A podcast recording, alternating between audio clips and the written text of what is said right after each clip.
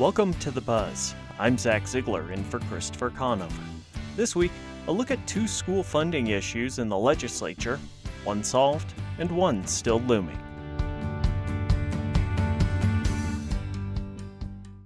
One of the most contentious issues in Arizona in recent years has been how to fund K 12 education. Protests, legislative deals, and voter initiatives have all played a part in how Arizona's schools get their money. This week, the legislature waived the aggregate expenditure limit, a more than 40 year old voter approved law that caps how much money public school districts can spend each year based on a formula. The limit is typically waived by the legislature each session, and this year marked a change as bills went through both chambers in bipartisan votes without any talk of other moves in return. So, what did the waiver avert? Superintendent of Public Instruction Tom Horne, a Republican, gave legislators an idea of what cuts loomed at the start of the legislative session. As someone who, as the chairman mentioned, served 24 years on a school board, I can tell you that the great bulk of the budget of a school district is personnel. So we would be talking about massive layoffs of teachers, and the one third of teachers who are left unable to hand the numbers handle the number of students that parents had sent to be educated. It would be an incredible disaster, and it would make it impossible to raise academics. Despite Horne's lobbying efforts, the bill still met some opposition. 14 state House members voted against it, while seven senators opposed. Among the yes votes in the House was District 21 Representative Democrat Consuelo Hernandez, whose district stretches from Tucson south to Nogales and along the border to Bisbee. She's also a member of the Sunnyside Unified School District Board.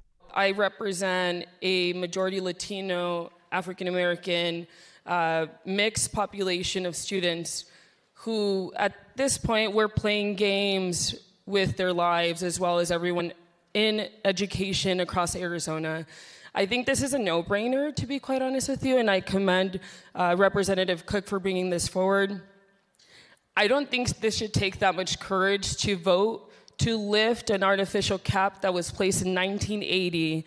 Among the no votes in the House was District 17 Representative Republican Rachel Jones, whose district covers many of the suburbs to Tucson's east and north, including parts of Vail, Marana, Oro Valley, and Tanque Verde. She noted that she knows at least one of her area's districts, Marana Unified, is, in her words, doing it right. I don't believe that that's the case with all of the school districts, and that's where I have hesitations. I also wanted to have a guarantee that we would be able to stop doing temporary solutions to this and kicking it down the can down the road and actually getting something permanent and fix this once and for all so that it doesn't have to put these school districts through the stress every year of wondering if they're going to have their funding or not. Um, I do believe that this is not a funding issue for some districts, it's a mismanagement of funding issue, so that's another one of my hesitations on this. The senator from that same district, Republican Justine Wadsack, also voted against the bill. She noted that many of the school districts in her area do a good job, but she leveled a number of accusations at the Tucson Unified School District. But when it comes to TUSD, it's incredibly disappointing to know that when we went through the 20% in 2020, our teachers actually in 2020 received a 4% decrease in pay. They're actually losing money. They're getting paid less. I don't understand how that even happens. Uh, we keep giving money to the schools, and the teachers are, are losing. And I thought all of this was supposed to be about the teachers and the classrooms and the students. Um, we need to have systemic reforms, and they need to benefit students, families, and teachers. And that is not happening right now, not in most of my district. AZPM reached out to TUSD about Wadsack's claim. District Superintendent Gabriel Trujillo responded in an email that said in part, quote, "The senator's statement is inaccurate.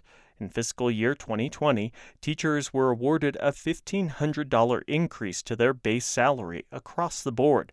The normal salary step for teachers is a $500 increase each year. However, the district's union, the Tucson Educators Association, said it agreed with the spirit of Senator Wadsack's assessment, noting that the raise was well short of the 20% that was promised. One person who was at the Capitol on the days of the votes was Beth Lewis, the director of Save Our Schools Arizona, a group that advocates for public schools. She joins me now. Beth, welcome. Hi, thanks for having me.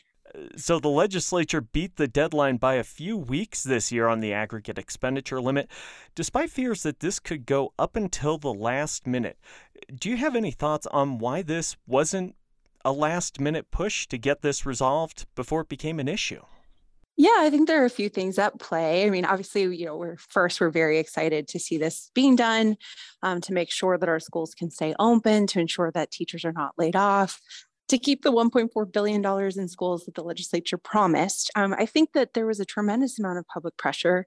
We went through this last year, and so the public really knows and understands the issue. Um, we also had the business community really step up. Um, and we had local leaders say, we don't want to close down schools, we need to keep them open. And all of that sort of created this perfect storm um, at the legislature here, where it really became a situation where they couldn't keep this going until March 1st, and they simply could not use it for political football any longer. Uh, so, one group we heard speak up in favor of passing the AEL waiver this week was the Arizona Chamber of Commerce. That's one that a lot of people have made note of. Why would public school funding become an economic and business issue? Yeah, I mean, public school funding has always been a huge economic issue. Um, in a lot of communities, especially rural communities, our local public schools are the number one employers in the area. Um, but it's also just, you know, we're talking about $1.4 billion into the economy. This would be, you know, a huge, huge economic hit to our state if those funds were not allowed to flow to our schools. So I mentioned in the introduction that you were at the Capitol on the days of the votes. We we actually have you uh, on a Zoom meeting right now from there. Uh, what role does someone like yourself play in lobbying or pushing a matter like this through? You know, I think the dynamics were a little different this year, having Governor Hobbs, um, you know, at the helm. But we uh, just go down and we talk to lawmakers and we explain to them the importance of how this impacts kids and parents and teachers and, and the local communities. Um, you know, we were able to pair a lot of great folks in our network with lawmakers to make sure that lawmakers were going to take this seriously. Um, and, and so it was really great to see that so many people lifted up their voices in support of public schools. We know Arizona voters and Arizona families love their public schools. And so you know, seeing that play out here is really important for our state. So, there were a number of legislators who, when explaining a no vote, said their concern is with financial oversight of schools and school boards. What do you say when that concern is mentioned to you? Yeah, I mean, we saw that there were very few no votes. I mean, that the people that voted no are really sort of being you know, pushed aside as this extremist caucus that nobody is listening to. They are making themselves irrelevant with this rhetoric. We all know that Arizona schools are funded 47th in the nation. We all know that schools are not getting what they need, and it has nothing to do with, you know, whatever they say, administrative bloat or lack of regulation. In fact, our schools are you know, I would say overregulated um, to the point where teachers are really struggling to do their jobs because of the folks down here that keep pushing these awful bills. Now, you briefly there uh, mentioned money. Uh, we did hear also from some who dissented that they say there is plenty of money and it's on the schools to spend it more wisely. Do our schools spend their money wisely? Absolutely. I mean, I was an educator for 12 years. Um, I've seen the ins and outs. Uh, I've toured schools all around the state as an education advocate and leader of Save Our Schools. Um, and it's evident to me that we just simply don't have enough money. It's like trying to tell a family that's absolutely broke that, you know, they're irresponsible for buying dinner. Um, it, it's just, it's fear mongering at its finest, and it's got to stop. So these votes require a supermajority and thus bipartisan support. How does that change who you reach out to when you are pushing for an effort like this? You know, I mean, we we've always made a push to reach out to lawmakers regardless of party. We are nonpartisan. Um, but I think that, you know, lawmakers on both sides are really listening on this issue and they know that they have to come to the table.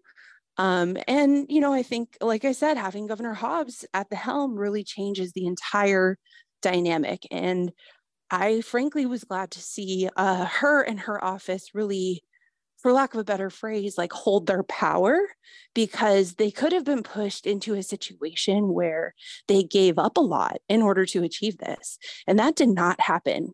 And I think that that's a huge victory because the extremists who voted no on this would like nothing more than to strip more funding from public education and to attack our teachers. And so Hobbs did not capitulate. She held her power. Her office did too. And here we are. So the AEL is something that has to be overcome every year. It seems like it'd be a big hurdle in the battle for school funding. We heard it in a statement from the governor's office that uh, she would like to see this repealed permanently. Uh, do you have any plans to try to push to get that kind of a permanent repeal at any point? Yeah, I mean, we know it needs to go back to the voters. So we firmly believe that Arizona voters will support this effort um, in repealing it. This is a 43 year old law. I think Arizona voters understand that it's outdated and that, you know, obviously it, it doesn't apply if we keep hitting the limit every single year. It's just sort of a archaic law at this point.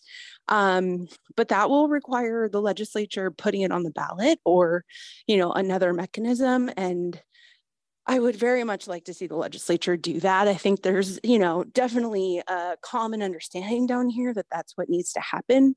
Um, but some folks are listening to special interests and lacking the political will to do it.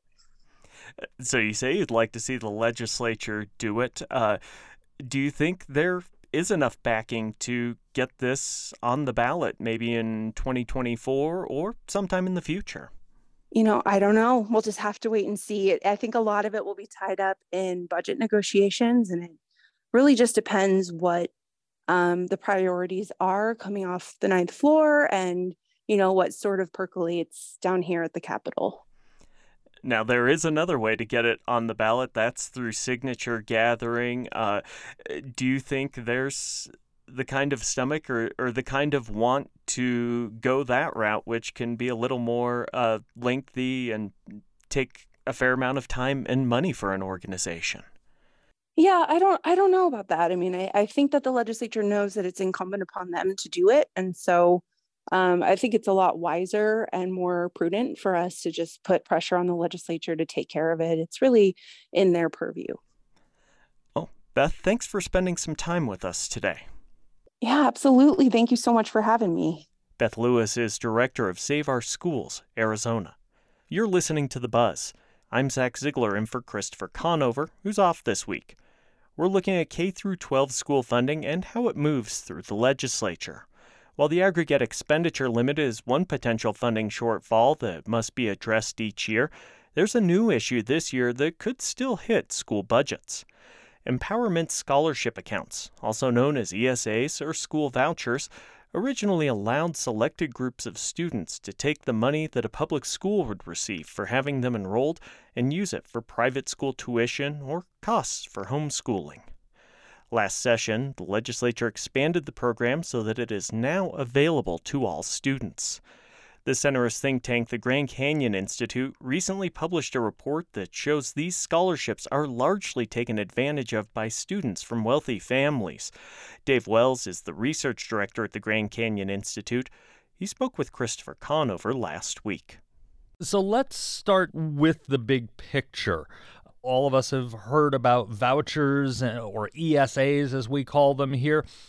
What exactly are they? Uh, well, they the, vouchers are empowerment scholarship accounts for the folks who want to frame it in a way that sounds nicer.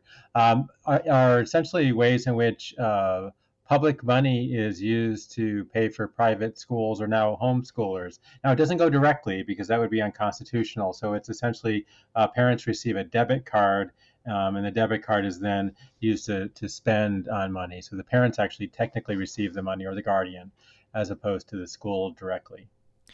Is there any restriction because it's a debit card? Is there any restriction at all what I could use? I could use it to pay for groceries or gas in my car or whatever, or are there restrictions on where it can be used, how it can be used? The expenses have to be approved by the Arizona Department of Education. Um, but that doesn't mean that there won't be question marks about what that entails. So certainly, um, so paying for a private school tuition is going to be a clear thing that'll be okay with them. Uh, it gets more complicated when we think about the homeschooler environment um, and other ways in which it, might be um, spent. So, um, say you're planning um, an educational trip for your child to the Monterey Bay Aquarium. Uh, and so, exactly the question is like, what, and I don't have the exact answer for you, but the, the question is like, what would be a permitted expense in that sense. It's a fa- ends up being a family trip, so presumably only the expenses of the child are accounted. But what about all the transportation costs and all those kinds of things? And what about the fact that other parents don't get to deduct that? They don't get to get the state to pay for those trips to the Monterey Bay Aquarium. So, what changed with the passing of House Bill 2853 when it comes to ESAs? Because these aren't new in Arizona. No, ESAs have been around for roughly a decade, uh, and but they've been gradually sort of the foot in the door strategy. You know, originally um, they were intended for quote unquote failing schools and also uh, for kids who had special needs. In fact, it's been uh, documented a lot of special needs kids use it, and it can be quite helpful in those cases. Gradually, it's been expanded and expanded. Um, there was an effort in 2018 to expand it, um, and then the uh, Save Our Schools uh, organization was able to uh, put that on the ballot as a referendum, and the voters rejected that law. However, that didn't deter the legislature, uh, and the legislature um, last year passed what became the first state in the country to pass what's called a universal voucher. Because of the expansion, do we know how many kids are going to be benefiting from ESAs or how many families? I anticipate that essentially every private school uh, child is going to be benefiting. It, it's always it's hard in, in the past because uh, in Arizona, we before all this happened, we had roughly 60,000 children in private schools. Um, it's a little bit unknown exactly how many are in homeschooling environments. And we found in our analysis that uh, based on the average zip code, there typically were wealthier zip codes that were more likely to apply for these programs than the low income zip codes. Why do you think your research showed that higher income zip codes are using the vouchers, the ESAs, more than lower income, where often we find lower performing schools also? I think it's in part because um, most of the private schools are religious schools.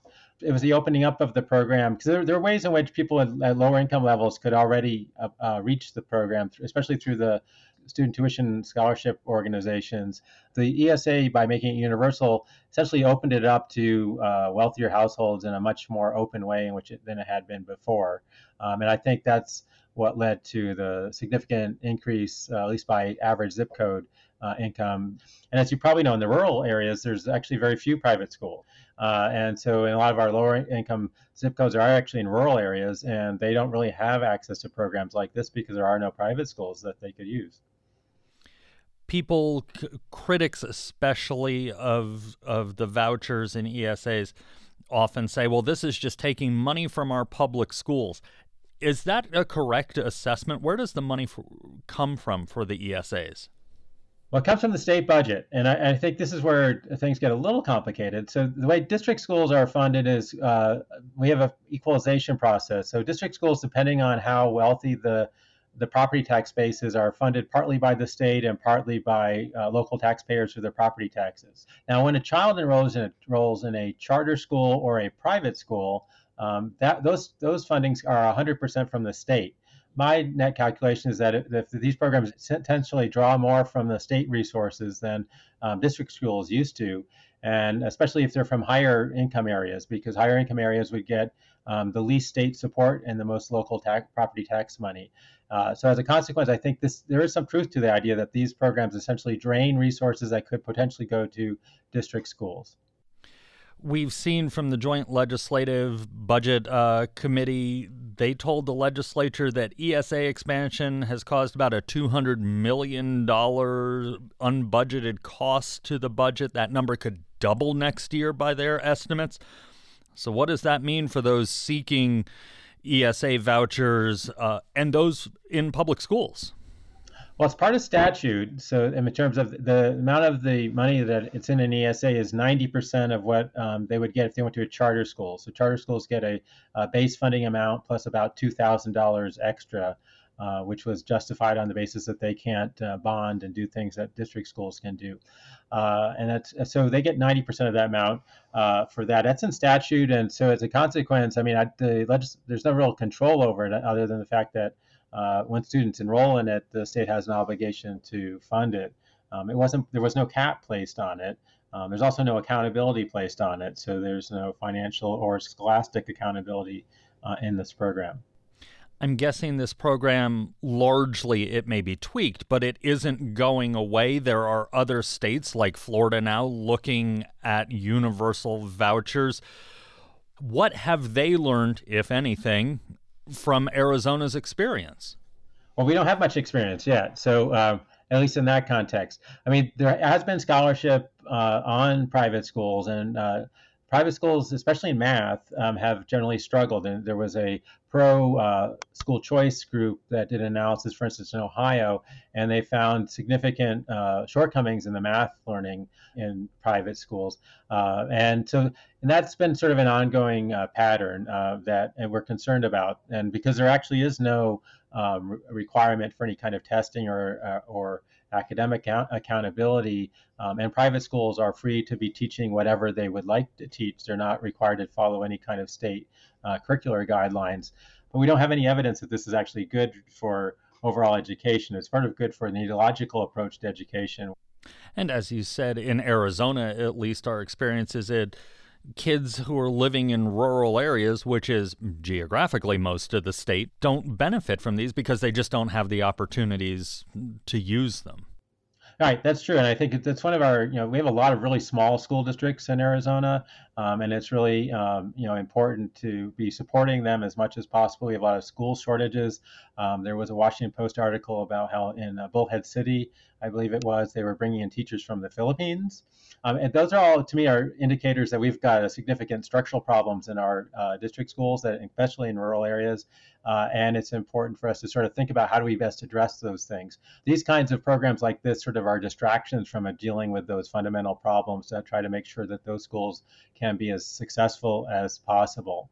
And again, we do have you know some really wonderful schools. So we have a very sort of robust charter school program that's worked uh, somewhat in rural areas, not as much as in urban areas. But private schools are a whole other area because they're not overseen. They don't have to provide audits or any kind of accountability. So it's going to be a very uh, different world. All right. Well, thanks for spending some time with us. Oh, you're welcome. That was Grand Canyon Institute Director Dave Wells being interviewed by AZPM's Christopher Conover. Arizona's not the only state that has plans to expand public money going to private schools or homeschooling. The Florida legislature is considering a similar expansion this session. To learn what this bill has in common with Arizona's voucher program, Chris also spoke with Lynn Hatter, news director at NPR member station WFSU in Tallahassee. They started by talking about what specifically was in Florida's bill. So, our bill basically removes all of the income cap restrictions. Um, here in Florida, what we're looking at is something that people have long called universal choice. And what it means is that all of our tax credit scholarships, all of our state funded scholarship programs would be open to anybody regardless of their income. Now, the legislation would make it priority for families that are about 185% around the federal poverty level, they would still have sort of first get at these, but otherwise, there are going to be no income restrictions.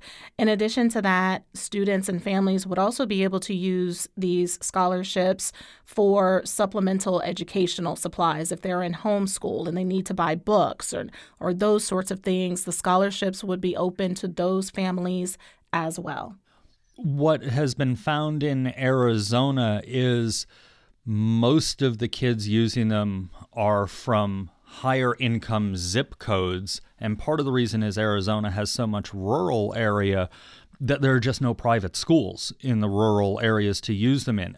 Any concern about that in Florida? Because, of course, Florida has had some vouchers for years.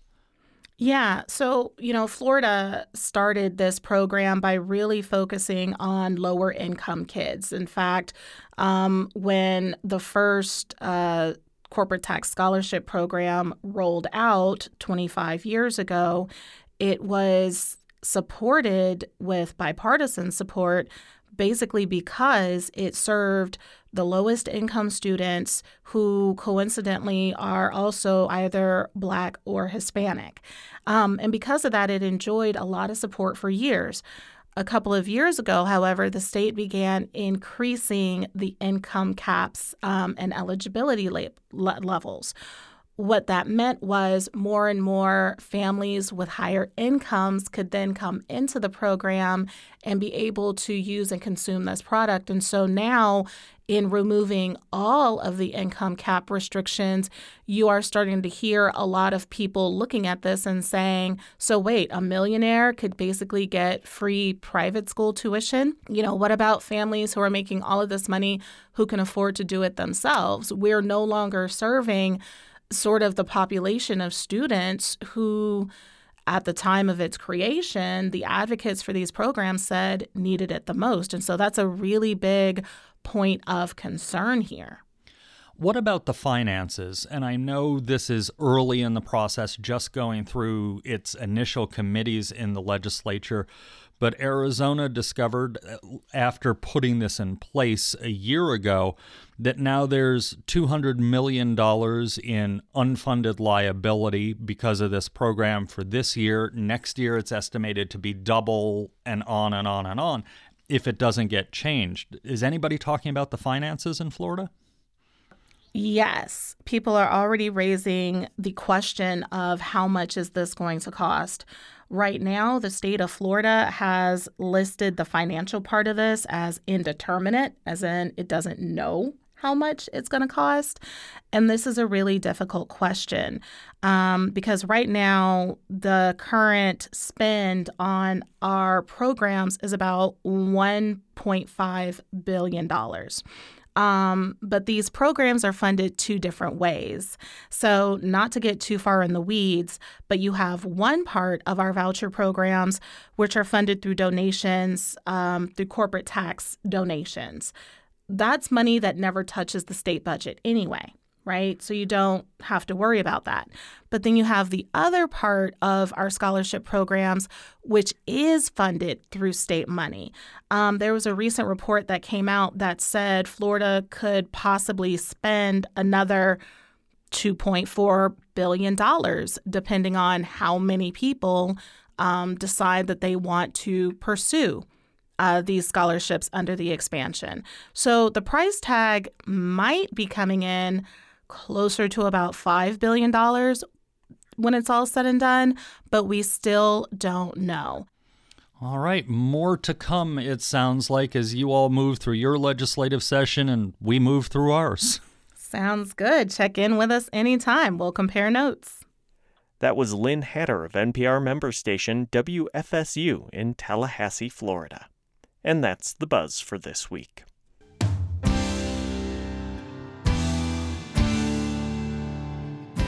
You can find all our episodes at azpm.org, and you can subscribe to our show wherever you get your podcasts. Just search for The Buzz Arizona. We're also on the NPR One app. Thanks to production assistants Samantha Larned and Phil Howard for their work on this week's show.